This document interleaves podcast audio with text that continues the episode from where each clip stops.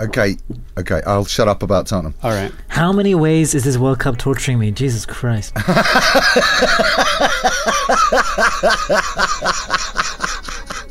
Stop it. Okay, come on. Welcome back to Game of Our Lives. I'm David Goldblatt and I'm taking a breath and hanging on for dear life. There's just a week to go of World Cup 2018 and somehow England are still in it. We've got two semi finals in two days Croatia, Belgium, France, and England. And with me as ever to process the madness is Al Jazeera's Tony Karon and producer Raja Shah. Tony Karon, hello. Hello, David. I'm, right. I'm coming to you from the South African countryside, the unreconstructed South African countryside where there's a sign in my hotel room inviting me to come and watch rugby on the big screen. yes, it takes me back to the uh, being in the Karoo Desert and trying to watch a Ghana game in the middle of the 2010 World Cup and being pretty much the only people in the bar who were noticing. I know that feeling. Raja, how are you feeling? I'm all right. I'm very much not in rugby country here in San Francisco. no, I don't think they would know. No from rugby. Tony is going to be with us holding up on the Skype collection as best we can, but we have called in necessarily, given the intellectual complexity and cultural fiendishness of this moment, some reinforcements. And it is, once again, my nemesis on the question of England, Kanishk Tharoor. Hello, Kanishk. Nogomet nemadoma, David. Nogomet nemadoma which I'd like you to translate that for me. My, according to my reliable friend Google Translate, is Croatian for "football has no home." and as they're saying on Twitter just at the moment, would football want to come home? It's a truly extraordinary moment as we are recording this, anticipating England's clash in the semi final with Croatia. The English ruling class and political system are tearing themselves into small pieces. We have the most united and loved England team for a very long time, and we have truly the most divided government in a very long time. Kanishk, let me ask you right now, at this moment, straight ahead England Croatia, who are you with? Uh, you know, David, I'm afraid I am the in the anybody but England camp. I will be supporting Croatia, though I fully expect England to get past them.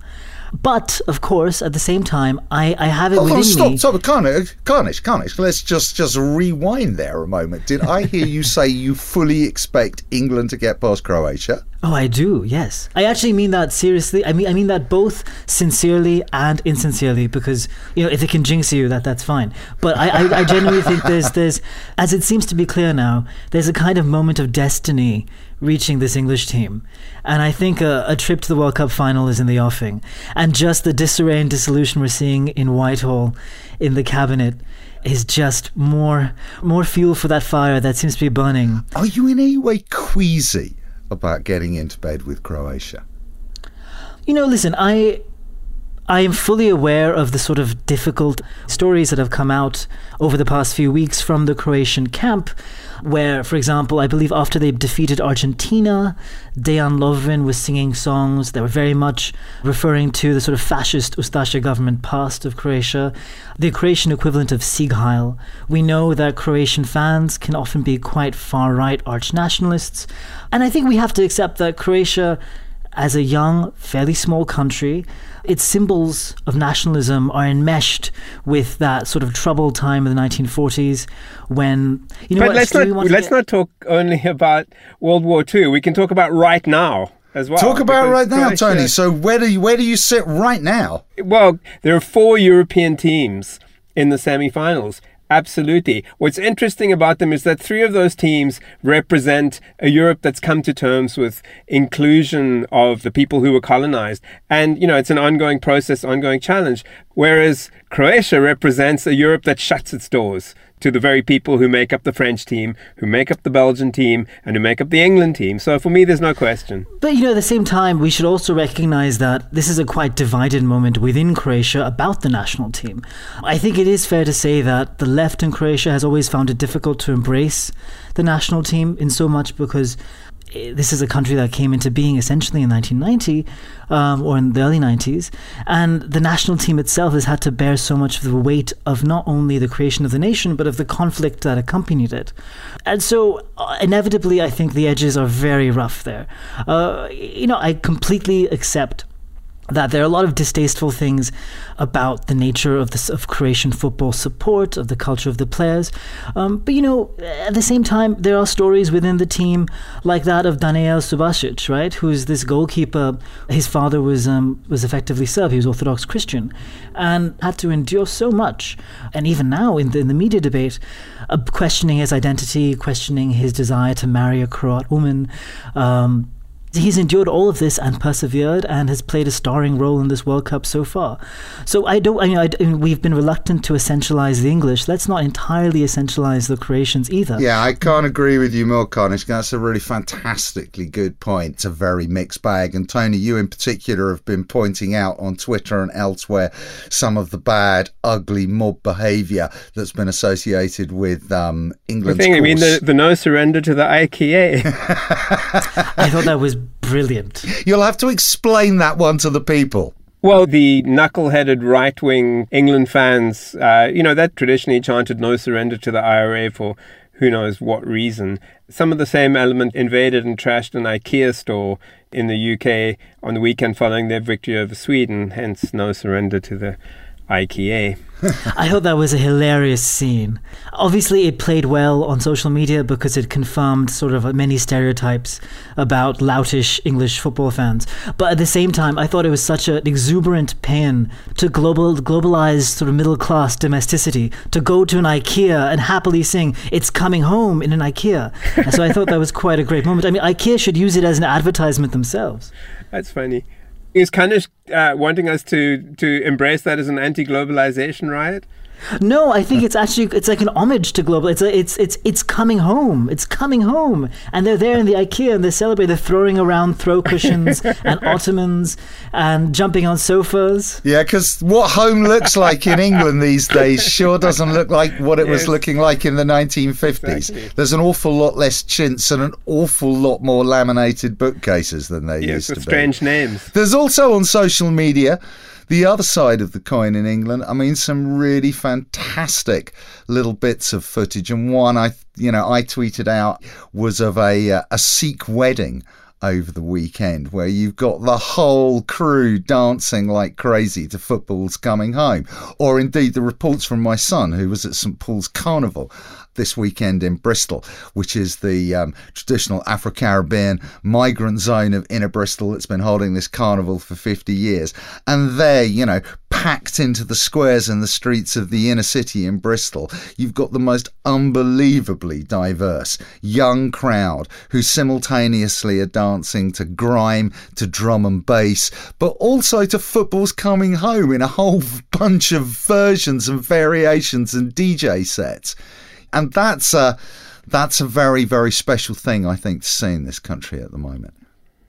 Uh, yeah, I mean, I, just a note of caution in general. We know from experience of so many countries that as much as we would love to believe that, you know, football is the harbinger of, of all of this progress, it certainly always offers a symbol of what could be possible but as to what will actually transpire, that remains to be fought for. It really does. I mean, Britain right now is in the throes of something really interesting because of the turmoil at the top in the Tory party over Brexit and so on. But the outcomes are far from settled. You hope that the feel good element that the football progress brings inspires people on the street to take back a Britain that is about inclusion, that's about a more cosmopolitan and connected identity, and that is more social democratic, that prizes the National Health Service almost as the you know the, the prize of, of what Britishness is. And you know, prizes, I mean, in a, almost a less politicised way, seeking the uh, a bit more common ground, a national identity that prizes civility and politeness and preparedness and people who actually answer the question and don't run away from things when they go wrong. I mean, just at that sort of basic level of competence, the ruling class at the moment has completely and utterly failed. And that, again, is why Southgate and the team are, are, are such a kind of powerful sort of symbol, just for doing really simple things differently. Well, can I just say, by the way, you know, speaking of civility, this is a level. I mean, I'm all, I'm all for nuance and reason, but this is a level of civility that the three of you are exhibiting now that I did not see on Twitter over the weekend. Uh, Please, I mean, like... winding up David, is like, am I taking the piss or is he just giving it away? I can't help it, Tony. This is why I'm not a politician because I'm always ready for a fight. I could start a fight with myself on these kinds of issues, which is why I really should keep away from Twitter because it fires all of my worst buttons. I, I just I, I do worry about you and the prospect of a uh, Belgium England showdown because that really is kind of Tottenham Hotspur split down the middle, isn't it? oh well, there's a joy and a problem that I look forward to experiencing. Mind you, I'd be pretty pleased with France England as well. Gentlemen, let me just ask you: Russia finally sent out by Croatia on penalties. Do you think it's going to make a difference to Croatia? It's an old team. They've done two lots of 120 minutes. Can they recover from that? They're walking wounded. You saw at the end of the game against Russia, the match against Russia, they'd lost their right back. Mandzukic was limping. Mandzukic was their best striker. Their goalkeeper, Subasic, who has been heroic through much of the tournament, was clearly injured as well. So much of the, the energy of this team, the craft of this team, is sort of resting on the little engine of Luka Modric. And again, I do think that he's the kind of player that the English lack and could be well placed to exploit that gap in the English midfield. But I just think there's too much energy, there's too much speed, there's too much uh, spirit right now in this English team to let the Croatians defeat them. Tony, any thoughts on that? Yes, I absolutely agree with, with Kanish. Not only are they walking wounded, but Croatia doesn't play a very fast game. You know, this generation of England is all about pace, the pace of attack. So, you know, you look at someone like Vrsaljko, the, the right back that, as Kanish said, is, is out injured. He's one of their better players. I, you know, again, we might be jinxing it, but I, I don't think England is facing Croatia at its best. It would be sad for me if England won the World Cup because the idea of an England world champion is is more than I can really handle right now. But worse so is because I managed to schedule the baptism of my half Puerto Rican Catholic child, not not just on the day of the World Cup final, but during the World Cup final itself. Oh so, no! Stop it! You're joking. Seriously. Yeah, I mean, it, it, has to do. It's one of the reasons is I don't schedule the times that a church does mass, but also it has, has to do with family visiting. So it's it's a bit difficult for me to sort of coordinate their schedules around the, the World Cup. Though I should have. And this is time for a dispensation from the Pope, surely. I know. So, he so would I, I, would just I'd rather not have be sitting worrying about Harry Kane stooping to head past Jan Vertonghen Oh god, with terrible images all around. Can I just say, guys, you are seriously freaking me out. Yeah, you you should be worried. You're welcome. You're seriously, seriously freaking me out. I, I can't believe what I'm hearing from you. I see your points. I don't disagree with you, but you are freaking me out. England actually in the World Cup final? No, surely not. Not in my lifetime. But we're completely objective, David. So you have to take everything we say quite quite literally.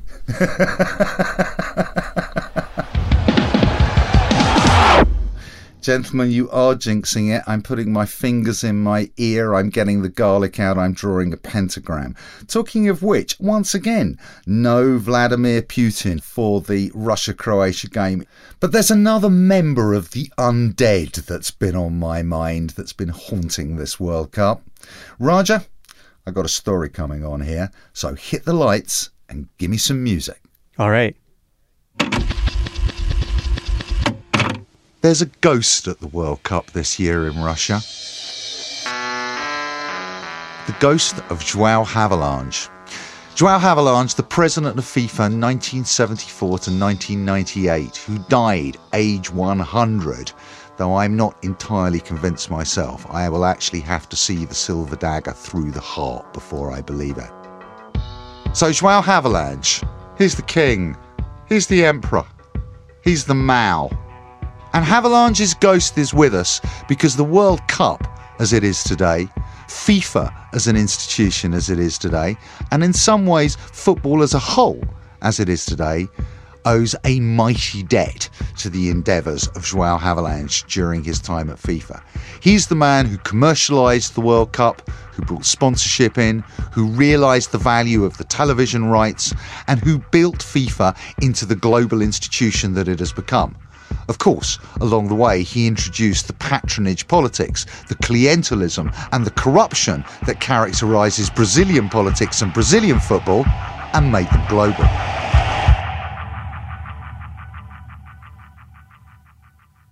There are two rather good stories about Joao Havelange that I wanted to tell you. The first has to do with the 1982 World Cup in Spain. And the ticketing for that event is being run by a man called Raimundo Saporta, who works, I believe, for Real Madrid. And he has allocated 400 tickets to Joao Havelange personally for the Brazil game against Russia. However, those tickets are behind the goal, and Joao Havelange expects his Brazilian network to be in the VIP stands. So he goes and sees Raimundo Saporta.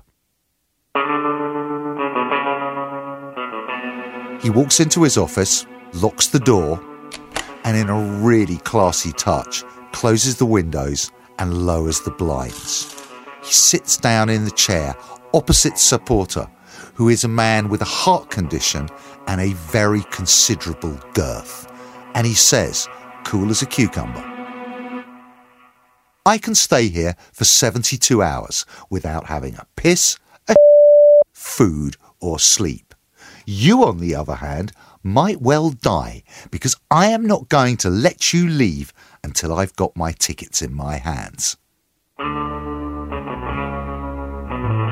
By all accounts, a couple of hours later, he left with those tickets in his hands.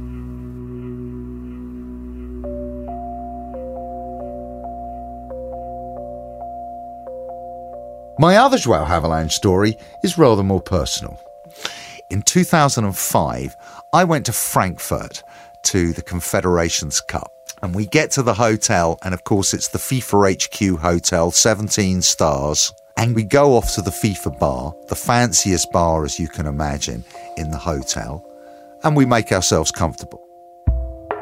As with most bars, there's one seat that's the king's seat, the one that means that, you know, if there are assassins around, they're going to have to look you in the eye. You got the whole bar covered and your back protected. So, of course, I go and sit in that seat. And we're sitting there and we're talking and we're wondering what we're going to do when suddenly, out the corner of my eye, I sense a presence. And that presence is dressed from head to foot in very expensive blue and silver silk with a kind of slight check pattern. And it takes quite a long time to take this in because the dude who is wearing this $5,000 suit is six foot six. And by the time I get to his cadaverous head, I realize it is none other than Joao Havelange, surrounded by a whole bunch of blazered FIFA factotums with their um, clipboards and their mobile phones. And he turns his head slowly and looks at me. And I can see immediately he's thinking, Why are you in the FIFA bar? Who are you? And more to the point, why are you sitting in my chair? And our eyes lock. Now, for those of you who've experienced Harry Potter, the movies, there's a lot of moments when Voldemort, the most evil magician in the world, encounters Harry and they get their wands out and all sorts of crazy electromagnetic activity comes out of the two of them, connects together, and then they freak out. And for about five seconds, that's what happened.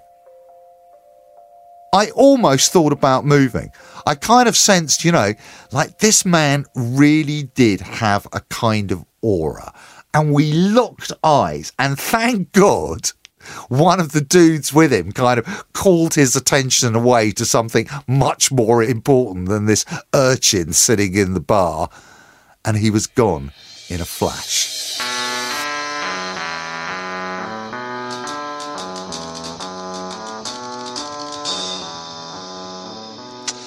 So, Joao Havelange, let us render unto Caesar what is Caesar's due.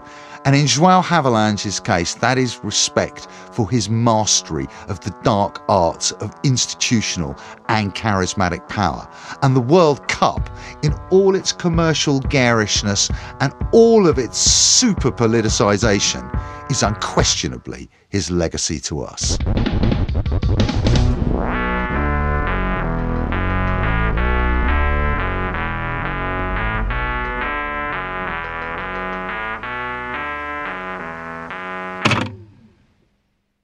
So just to be clear, David, you're Harry Potter in this scenario.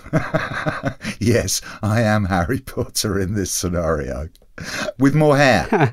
and who are Tony and Kanish then? I think I think Tony's got to be Ron Weasley. What? Kanish, unfortunately, I think that makes you Hermione. You know, I think I think for people listening to this, they may not actually be able to see pictures of Havelange. I'm surprised. I'm impressed that David managed to withstand his gaze. He's a really forbidding presence, and uh, he looks to me kind of like a cross between Mustafa Kemal Ataturk and Saruman from Lord of the Rings. He's a pretty scary looking guy. Now you're talking, Kanish. That's a combination that works for me. I just want to, you know, I, let me fly the flag for Africa here for a second. As everything you've said about Havelange, absolutely true, no question. That said, African football's in a lot better shape in terms of representation in the World Cup thanks to Havelange. Yes. You know, the fact that he depended on African votes to get where he got in FIFA had a very positive effect on on opening up the World Cup to African teams. So that part of the legacy is very much something, you know, we treasure despite all the corruption and all the other things. Absolutely. And it's not just the World Cup places, it's also Junior World Cups, Youth World Cups that have gone to Africa, more places on committees, more places on the executive committee, more power generally. And not only that, but also serious and solid support for the exclusion of apartheid South Africa from world football. You know, Exactly. so all of that, absolutely. The cost, of course, for getting into bed with the devil is the entrenchment of the corrupt elites in African football that have held it back so badly. I mean, all of those processes, while at the same time opening up opportunities for African football and African players and African coaches, have provided the means and the ideological cover for a really bad set of administrators and politicians to run the game. So, totally recognise Havelange's contribution to African football, but my, it's come at a cost.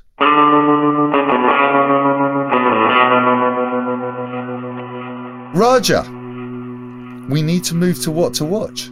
well, I mean, uh, we're in the semifinals, David. I think I, I know what I'll be watching. I think we do know what we're watching, but we must come up with something interesting to say about it, surely.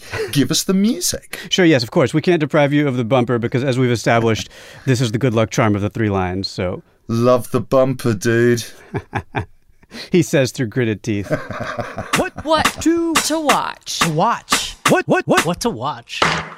Okay, guys, I am too full of Brexit, Boris Johnson, Three Lions, waistcoats, football's coming home or not.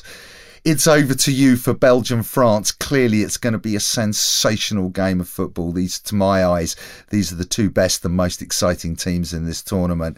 What are you going to be looking for, Tony? As you say, this is going to be a fantastic game of football. These are the two most exciting attacking teams in the tournament. That said, I think Belgium plays a little more on the front foot than than France does. I think they're a little less cautious. I don't think Martinez has it in him, the coach, to lock things down. They play, you know, they're going to keep attacking to the end. I think this is a fantastic contest between, you know, the immigrant populations of Belgium and France. It's very hard emotionally to kind of settle on one or the other.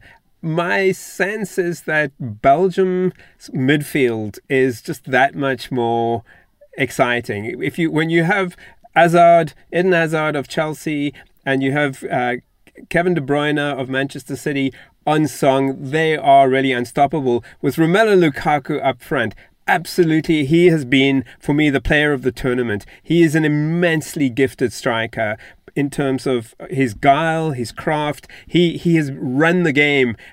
So many of Belgium's goals that he hasn't scored, he's made by his running, what he's been doing off the ball, and what he does on the ball is magnificent. For me, he thus far has been the player of the tournament. I would give Belgium a slight edge here. Kanish. I think the best goal of the tournament so far uh, was the Belgians' third goal, winning goal in the last minute of the game against Japan. And that was a goal where Lukaku didn't touch the ball, but he made it completely just by his movement.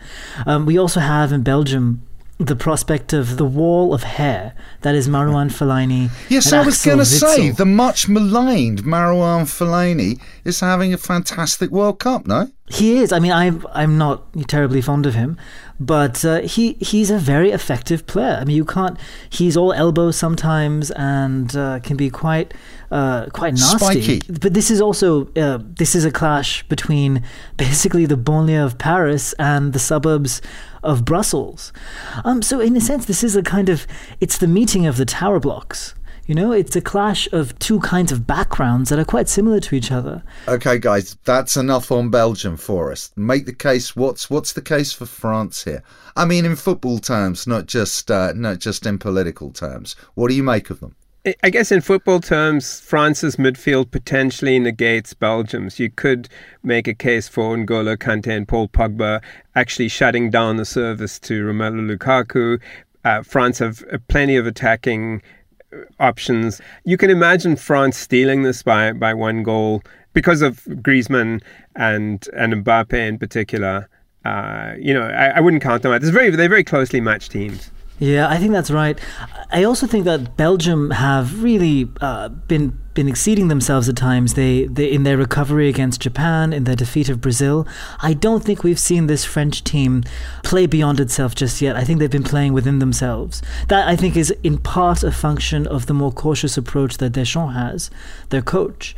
Um, but I think there's another gear that this French team can switch to that has not been visible yet in the World Cup. So I'm curious to see if they ever achieve that, and it might be that they do in what I agree with Tony is an incredibly well matched and tantalizing game between them and Belgium. Okay, Raja Shah, that's a pretty fabulous feast placed before you. You've kept your cards very close to your chest.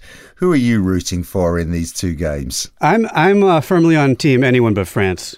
Uh, this is this is the one thing that I think Americans of all stripes seem to come together on is irrational disdain for the French. Okay, so that that puts you with the Belgians. Where are you going with Croatia or England? Croatia England's tougher. Um, Luka Modric does seem pretty cool, but uh, like I said, I'm sticking with Team England. The Three Lions on this one for host producer harmony, if no other reason. Gareth Southgate, Harry Kane, you heard it here first. Raja Shah is with you. There are precious few games left. There's precious time left. It's time for us to go and enjoy it. This show has been a production of Al Jazeera's Jetty Studios. It was recorded at the Soundtown Studios in Bristol, UK. Music, as ever, by Bang Data. Subscribe to the show if you haven't already. It's there on Apple Podcasts or wherever you get your podcasts. And if you like it, leave us a review. Follow us on Twitter at, at Game of Our Lives. It just remains to say thank you, Kanish Tharoor. Nogomet nema doma. And thank you, Tony Karon, in your little car in somewhere difficult in South Africa. Until the lions have historians of their own, tales of the hunt will always glorify the hunter. Man, you do good on the quote front. Raja Shah, thank you very much. Thanks, David. I'm David Goldblatt, and we'll see you on Friday. We love braai vleis, rugby, sunny skies, and Chevrolet. They go together in the good old RSA. Braai vleis, rugby, sunny skies, and Chevrolet. I could have sung that online, but. That's going to be at the end of the podcast, isn't it?